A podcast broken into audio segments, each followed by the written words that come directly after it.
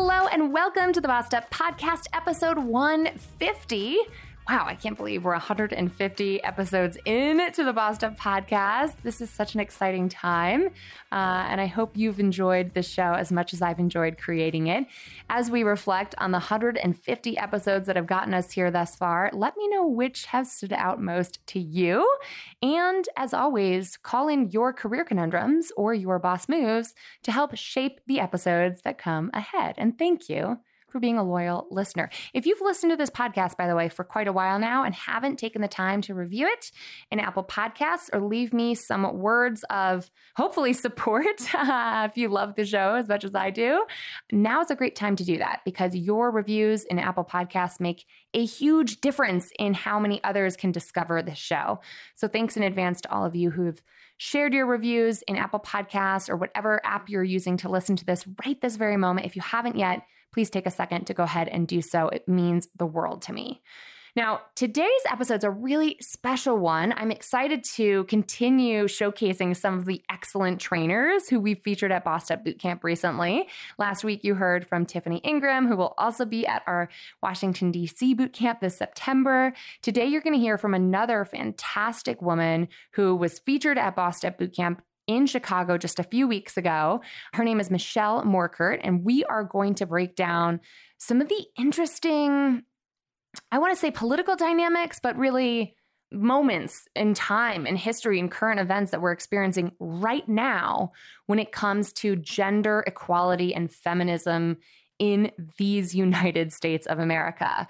We are less than a week out from Women's Equality Day coming up on August 26th, so next Monday, which is always a fun day to celebrate women and equality and all the hashtags. You'll see a bunch of graphics and everyone and their mother will be slapping a Women's Equality Day, something on their product or service, or have a sale for that. But it's important to actually know what that holiday stands for. I'd say 9 out of 10 people who I ask really don't know what it's all about, when in reality, the August 26th celebration is commemorating the anniversary of the ratification of the 19th Amendment, which happened back in 1920 and granted women the right to vote.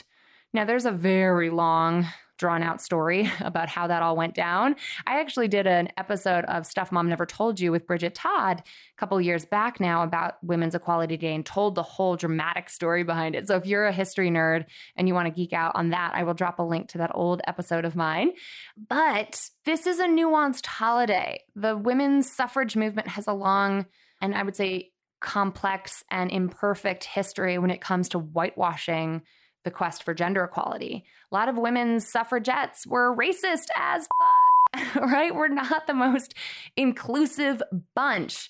So on today's episode, I'm so thrilled to feature a professor of gender studies who's going to break down for us how we might feel about this holiday and how this holiday might make us feel about the current state of affairs when it comes to gender equality, feminism, voting, and politics in the United States of America. I'm so thrilled to welcome to the Bossed Up Podcast, Michelle Morkert, PhD. She is a professor, a Fulbright scholar, an educator, activist, and parent with specialized training in women's and gender studies, peace studies, gender-based violence, girls' leadership studies, and feminist coaching and public speaking. Whew, that's a mouthful, but she has done a lot of homework to get herself here today. Now, in my opinion, one of Michelle's biggest superpowers is that she's learned to talk about gender with just about any audience, which is not an easy thing to do. She also knows firsthand about the effects of burnout, feminist fatigue, and vicarious trauma experienced by academics and activists working toward global gender justice.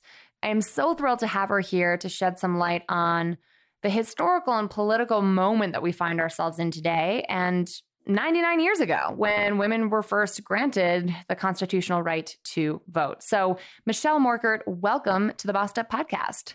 Thanks for inviting me. I'm excited to be here. It was such a delight to have you join us at Bossed Up Bootcamp in Chicago just the other weekend. What a great group. We had such a great group. Yeah, I loved I was just so fired up leaving that weekend. I'm really looking forward to our next couple. And it really is made by incredible trainer team members like yourself. So thank you again for being there. It was a lot of fun to get to meet all the participants. They had such great questions. It made it really informational for me too. I learned a lot from them. Oh, I'm so glad to hear that. And one of my favorite parts of your introduction, when you got up and shared your story with our bosses, was that you call yourself a professional feminist. So tell us a little bit about your background and what that really means. That is funny, right? It's kind of like an inside joke in a way, because you can imagine that can be taken quite differently by different audiences. So some people think, oh, she's a women's and gender studies professor. She must be a professional feminist, and that seems like a negative thing, right? And then others who are just dying to take the class or, enjoy doing gender work. Like, how do you get to be a professional feminist for a living? I want to do that. So it just depends on the audience. Totally. It's a lot of fun. But I'm a professor. I teach women's and gender studies. I got my PhD from Clark University in Worcester, Massachusetts. And I've just, had a great career so far, about 15 years of speaking with audiences all around the world about different kinds of gender issues, right? I'm really interested in organizing and all the similarities that I think we have across all sorts of borders, right? I just think there's a lot that we can learn from each other, that we're more alike than we are different. And so that's my biggest research question these days. That's interesting.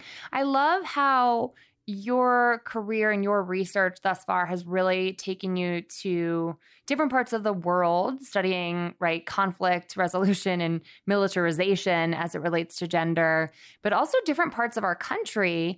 And frankly, you sometimes find yourself, and correct me if I'm remembering this incorrectly, but you sometimes find yourself as the sole feminist voice at a relatively conservative university now. Is that correct?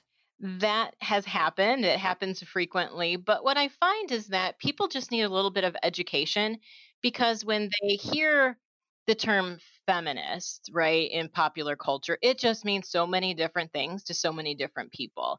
And, I don't teach Feminism 101. I teach women's and gender studies, right? So I have a whole discipline that I'm teaching, and feminism does come up as a topic, and students want to know what it means. And so, we have these great conversations about, well, what are the definitions, and how actually might you be doing some things in your life that some people would consider feminist that you might not. So I really think it's about building the bridges and just having some real conversations with people about how gender matters in their lives, because no matter where they stand politically, gender matters to them. And so that's really a commonality that we all share. And so that's the best starting point for all of us. That's awesome. I think that's such a superpower, being able to speak about gender to lots of different audiences. And I love that about your background. So today, we are excited to have you on the show because we're coming right up against Women's Equality Day, which is August 26th every year. It celebrates the ratification of the 19th Amendment, which granted women the right to vote in these lovely United States. And we've come such a far way, right? We've come such a far way since that happened back in, 1920? Am I getting that right? Mm-hmm. Yep, 1920. Right. So it's interesting. I would love to get your sort of meta-analysis, given where we are today. I think there's a lot of despair out there in the feminist space, which I totally find myself in, spiraling into that feminist despair cyclone on occasion, because there's reason to be upset. There's reason to be frustrated and concerned and on guard for our rights. But my question for you is, where do you see the overall gender equality quest, as it were? What do you think the suffragettes back in 1920 would be so thrilled to see today? And what else do you think might concern them?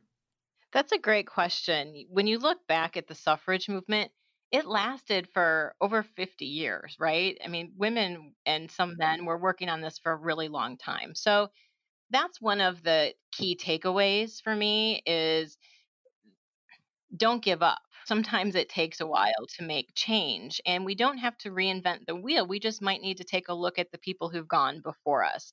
And so I think something that our suffrage sisters would appreciate would be if we looked back a little bit more, right? Because we are inundated with a news cycle, you know, that's 24/7, and there's always breaking news, right? There's always an emergency of some kind that we need to pay attention to. And it's really easy to lose track of our focus and be distracted by putting out all the fires all over the place. And so I think that working together in community is one of the key takeaways that we can learn from our suffrage ancestors, and also trying to figure out how best to stay focused, which means staying healthy, I think, too.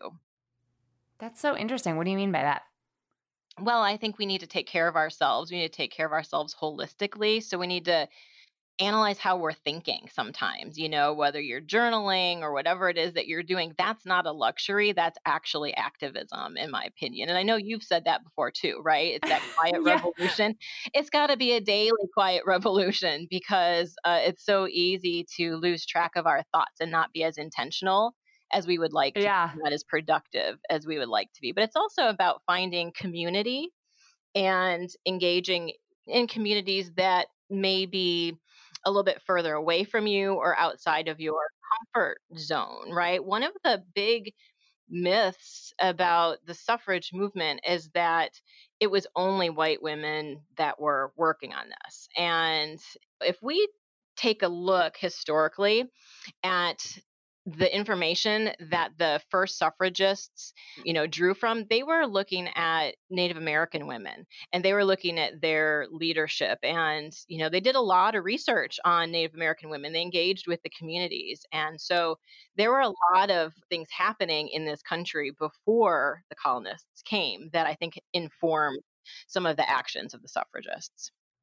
Well, wow, you just said so much. I have to like pause and break it down for a second. First of all, before we get into like white feminism and suffragists, which I definitely want to talk about, I don't know if you heard me audibly gasp when you mentioned self-care as a radical act, but I love that so much. And I'm so thrilled to hear that's integrated into your feminism. And that's part of the reason why you presented on mindfulness and happiness at Bossed Up Bootcamp. Right. Because you're right. We need to take the long view in the quest for social justice has always been a long, I think it was MLK who said the arc of the moral universe is long, but it bends toward justice. And we absolutely need to sustain ourselves and our activism and not get triggered by the news cycle every day to do that important work. So that's, I'll link to a couple related episodes I've put out on that, which I am so glad you're mentioning. The question I have around suffragists is I think people do have total rightful critiques of the women's suffrage movement in that it was often pitted against the anti-slavery, right, the abolition movement. And I think historically feminism has been whitewashed in that the leaders of the suffrage movement were even, first of all, they were white, well-off women, but second of all, they were split on the issue of slavery. And I believe they punted that issue as a way of saying, let's deal with that later. Let's really focus on gender. And I feel like historically, part of the reason why folks rightfully complain about quote unquote white feminism is because feminism as a movement has a history of leaving out brown and black women. I'm curious to hear more about the Native American inspiration, but would you agree with that overall assessment? Yes. And in fact, toward the end of the suffrage movement, right, so the late 1890s and early 1900s, if you take a look at some of the writings and the speech transcripts, you will see how overtly racist the movement was, because they started talking about enfranchising educated voters, right? There was a lot of language that was used that was code. And, you know, we heard that it was overtly racist, right? So enfranchising educated men or educated women had a lot to do with slavery. Isn't it interesting how every civil rights movement, not every, but it seems like a lot of the early American story was always about rights that are inalienable, but like only for some people. It's such an American story that comes up over and over again. It's a sad one. It is. I see that echoing in in today's conversation around immigration, right? Like, the American dream is strong unless you're brown and you came here as a refugee from another country. It's such a weird us versus them conflict that I think is the tension that is very unique to the American story, because we are such a nation of immigrants and we have such a troubling past when it comes to slavery and racism being baked into the American Constitution. Exactly. Interesting. So we've already taken this conversation in a very different place than I thought it would go, but I think it's important to acknowledge how when we celebrate Women's Equality Day, let's know our history and let's know that we can be better, especially we white feminists. Like, we can do better in being explicitly intersectional and inclusive in our how we practice our activism every day. Right. And I think one of the tensions for suffrage movement was all the issues that they were trying to grapple with at the same time. There were two wars, right, that they, you know, that occurred while they were in the midst of this movement, and they had to figure out how they were going to mobilize during wartime. They were concerned with property ownership because that was built into in some of the states. You could only vote if you were a property owner. Well, what about the fact that women couldn't own property? And then which women could own property or which men could own property? They were concerned about taxes and religion and clothing styles, you know, alcohol, right? I mean, there were a lot of other issues. And so it was very difficult for them, I think, to figure out how to create this umbrella and do it all. And, you know, a lot of people had a lot of different ideas. Yeah. It does remind me of today's social justice warriors, you know, in a way. There's so many different issues that are calling for our attention at this time. And I think, you know, as the 2020 election starts to ramp up, one thing I am frustrated by, and this, I think this came up when a family member of mine posted something about Megan Rapinoe. Why are we celebrating her instead of celebrating our troops? And I was like, whoa, whoa. That was like this desire to divide us based on the issues we deem important. When Francesca Ramsey, who's written this excellent book that's a great primer for activists called Well That Escalated Quickly, she reminds us that we are multifaceted people. We can care about multiple issues at once. Our focus on Black Lives Matter, for instance, does not threaten or need to threaten everyone's life, right? So I think it needs to be, we need to be inclusive in a way that can be uncomfortable sometimes by acknowledging I can care about climate change while I care about immigration. I can care about gender equality while I care about racial equality. And trying to listen actively as we have those conversations is so hard to be called out or called in to expand our approach. But I think that's part of the practice of feminism, right? I think so too. Like you said, we can do a lot of things at one time, and we can care about a lot of things at one time. And it's not caring about one thing at the expense of something else. That's just a false argument. And as soon as we set up an other, we know we're in trouble.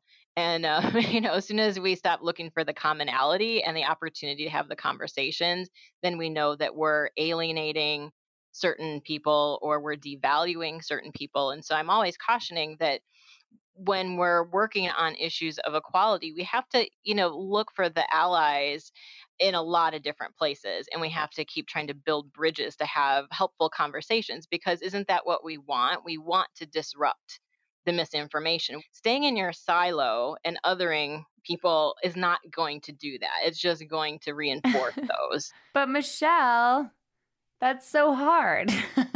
It is really hard. I feel like the cancel culture nowadays, it makes it so much easier to say that person is trash, done, dispose of them. You know, I feel like we're entering this new era, I think maybe in part spurred on by the Me Too movement, where certain men who were taken out in that movement are now writing their own comeback narrative. And whether or not we show people, I don't want to say the grace or give them grace in evolving, is such an uncomfortable thing. You know, like, how do you make space for people with whom you might disagree to evolve and to converse and to be a part of that conversation? What does that look like on college campuses, I wonder?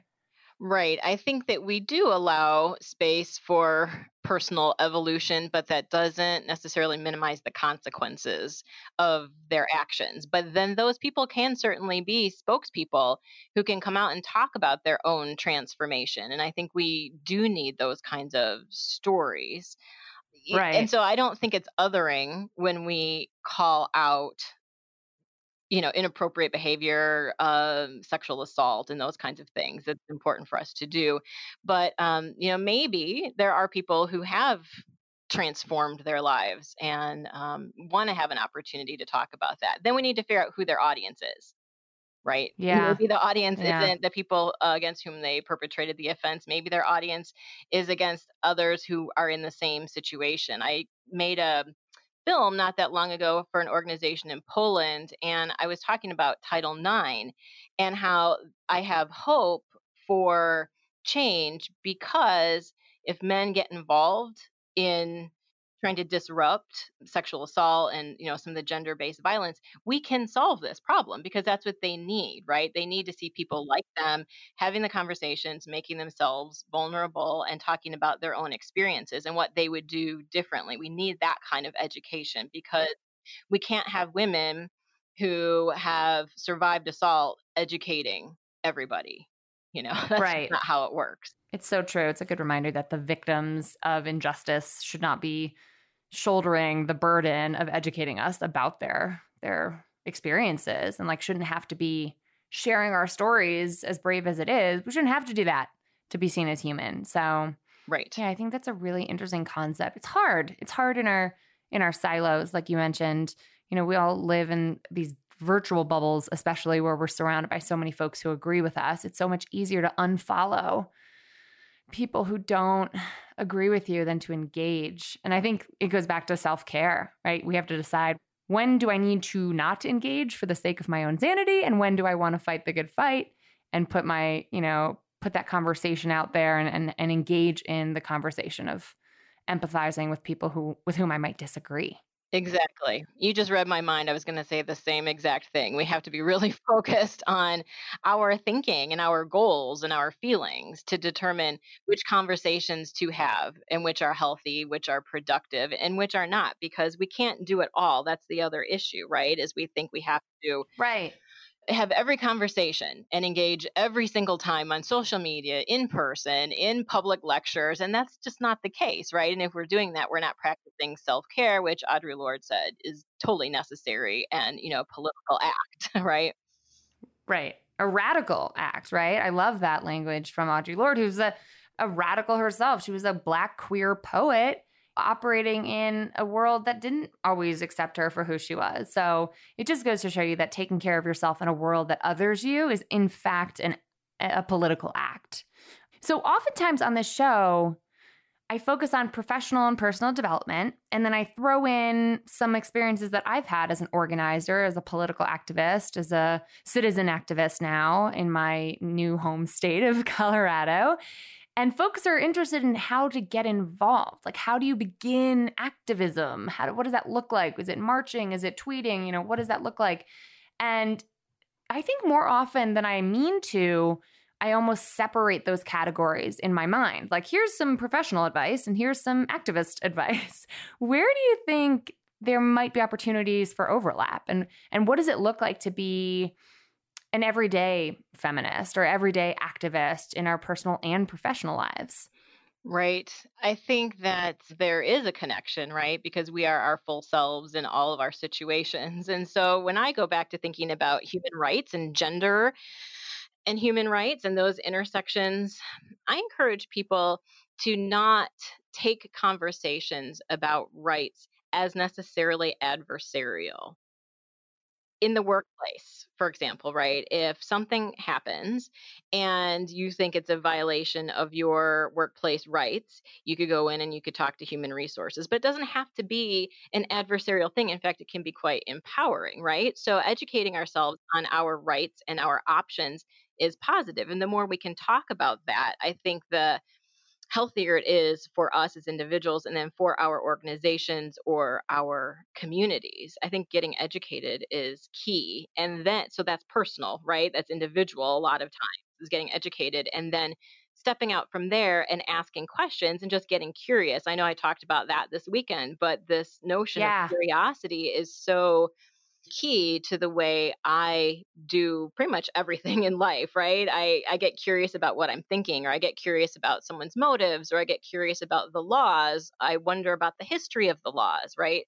And I think that helps me to stay engaged, but not negative, not judgmental. Someone at Bossed Up Bootcamp in the past said something that I thought was so interesting, and actually came up during our assertive communication workshop in the morning. She said, get curious, not furious, which is a total act of mindfulness, right? It's practicing that non-judgmental awareness of, wow, you know, I feel violated in this moment.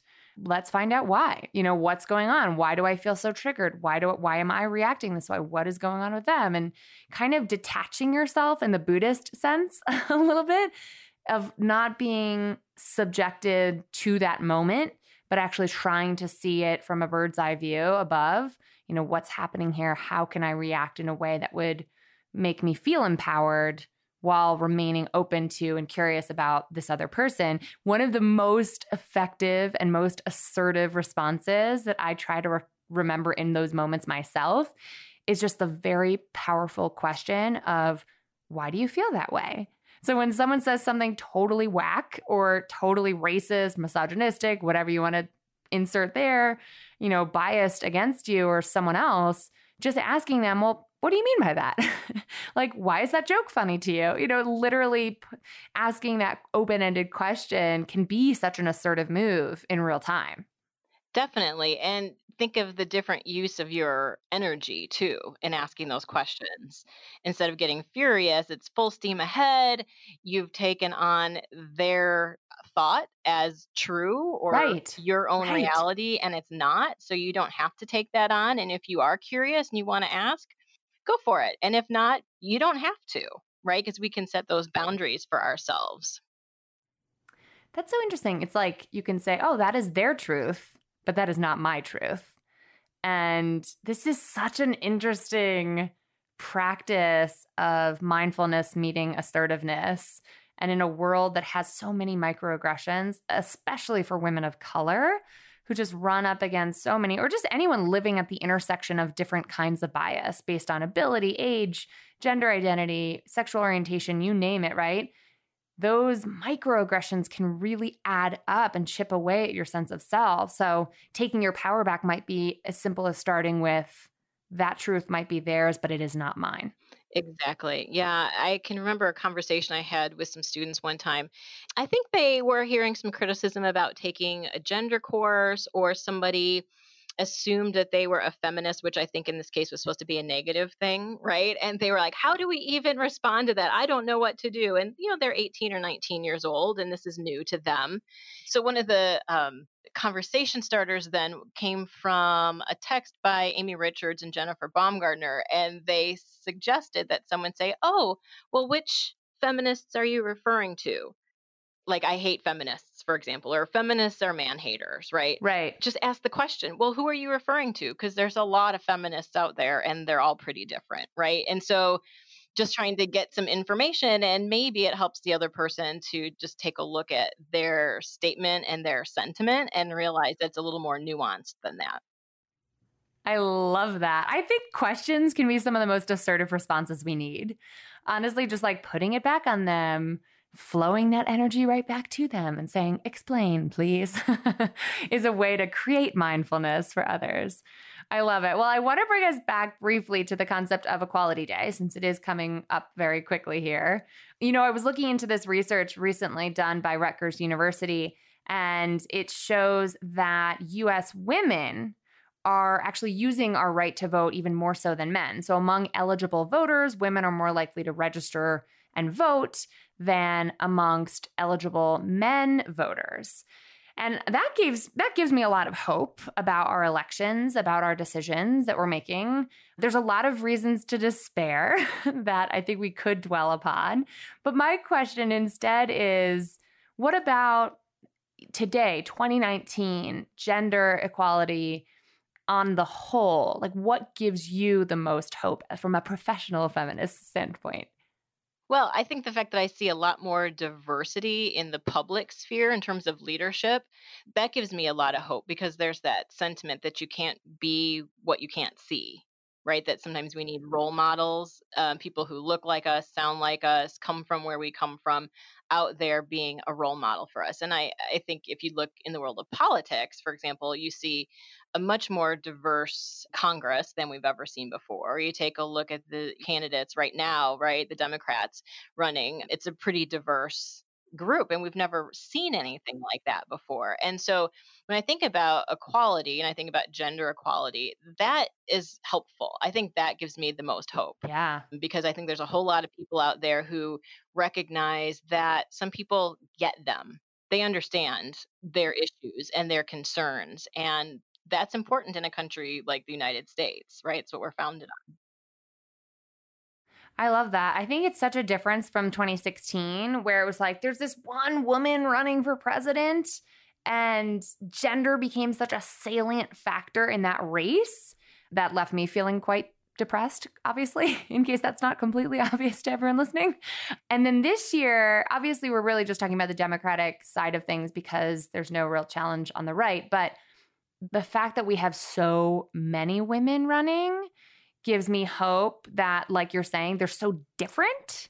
Everybody on that debate stage is so different, but especially the women. If you just look at the women running, they are so different that maybe this year gender ceases to be this huge identifier or salient factor, and instead we can look at women as humans who have lots of diversity amongst ourselves as well.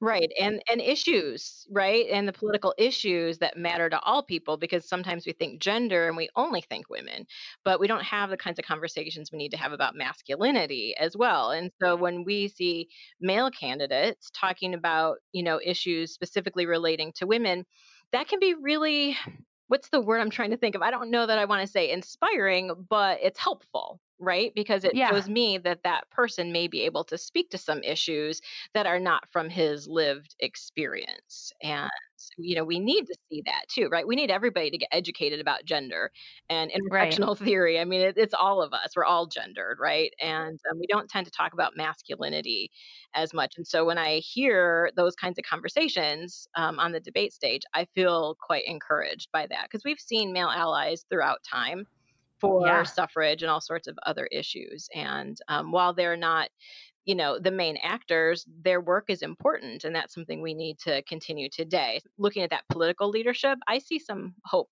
for our country there for sure. Absolutely. I love it. Well, Michelle, this has been such an interesting conversation. I feel like we're taking the temperature of feminism and equality, since 1920, since the ratification of the 19th Amendment on today's episode, and it's been so enlightening and inspiring. Are there any last words of wisdom or advice or thoughts that you want to challenge today's audience listening to this to do as they look forward to being a part of the quest for gender equality from here on out? Well, one of the pieces of information that I want to share that I think is so crucial that I didn't even fully understand until I was a doctoral student, is that women voted early in this country and their votes were taken away.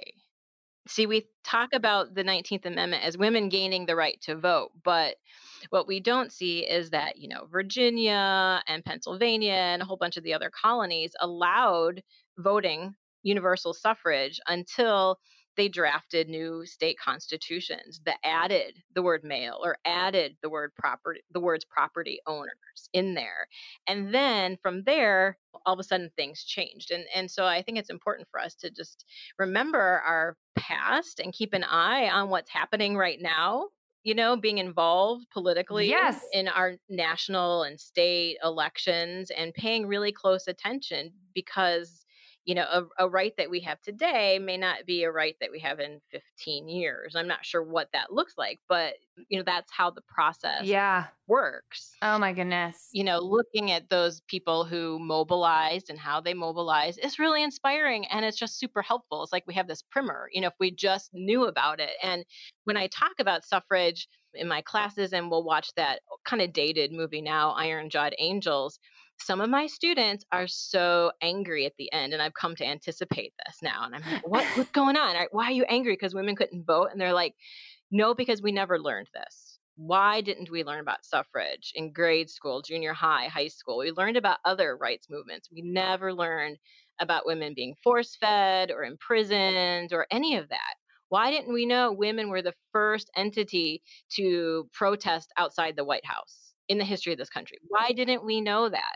And so it's a really good question. Why didn't we know that? But then the better question, well, maybe not better, equal and maybe simultaneous question is, so now that we know, what do we do? What do we do? Yeah.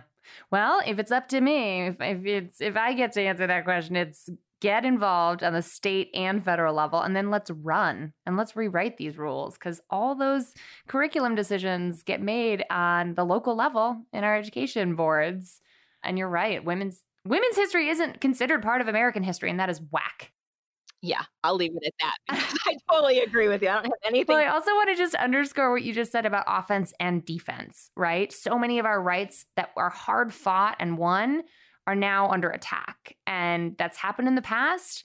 And I think the most pressing issue area where I see that happening right now is when it comes to women's reproductive rights. I was just reading Nicholas Kristof's most recent, actually it's not most recent, now it's about 3 weeks old, opinion in the New York Times titled "Why Attack Women?"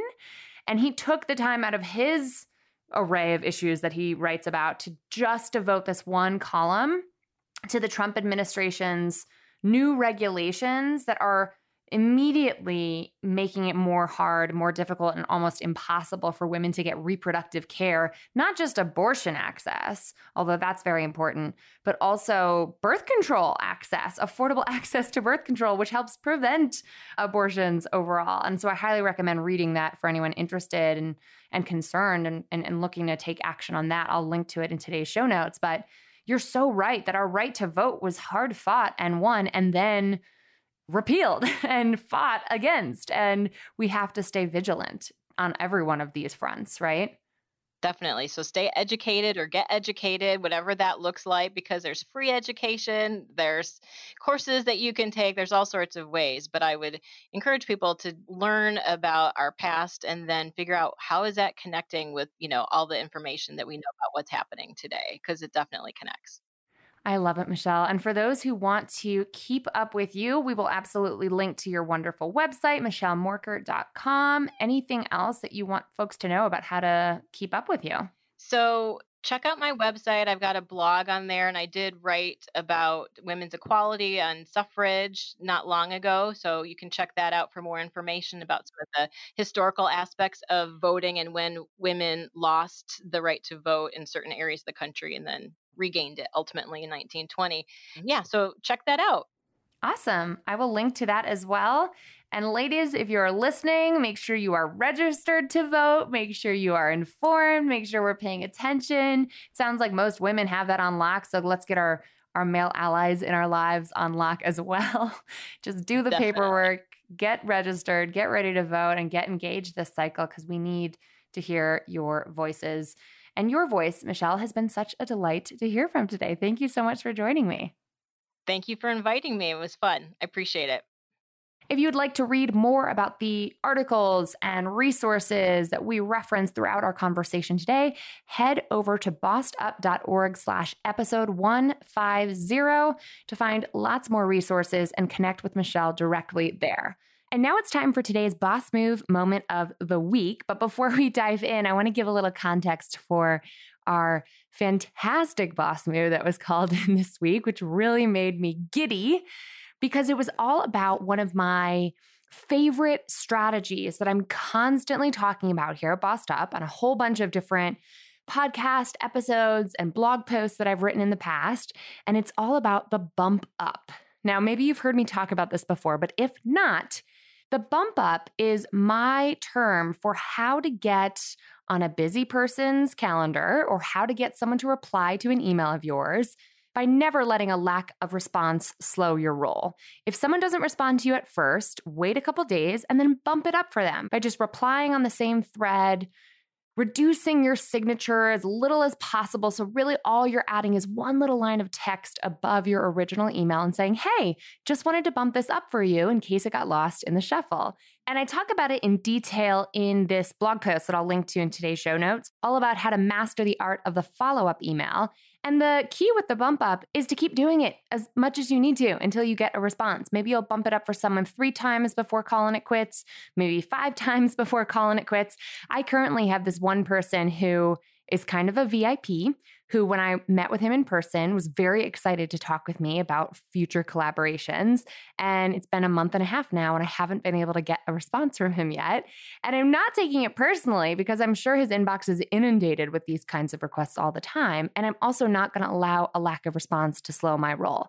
So I'm going to keep bumping these emails up like once a month if I need to until I hear back. So today's boss move, just to give a little bit of context, has to do with the bump up, and I am so thrilled to hear from today's caller. Take a listen. Hello, my name is Hannah, and I am a student in the nation's capital. I just wanted to call to let you know that the bump works. To be perfectly honest, I was very skeptical, and I had done it a few times, and it had not worked, but I just, in the last hour, got an email like thanking me for bumping an email, a networking email to someone who I had reached out to a few times. They admitted that it had just gotten lost in their inbox, and they were so glad that I connected with them. So thank you for that boss tip, Emily. Thank you so much for the pod, and yeah, thanks. Bye.